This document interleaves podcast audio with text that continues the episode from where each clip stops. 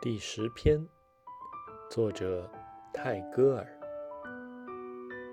Sorrow is hushed into peace in my heart, like the evening among the silent trees. 忧思在我的心里平静下去，正如暮色降临在寂静的山林中。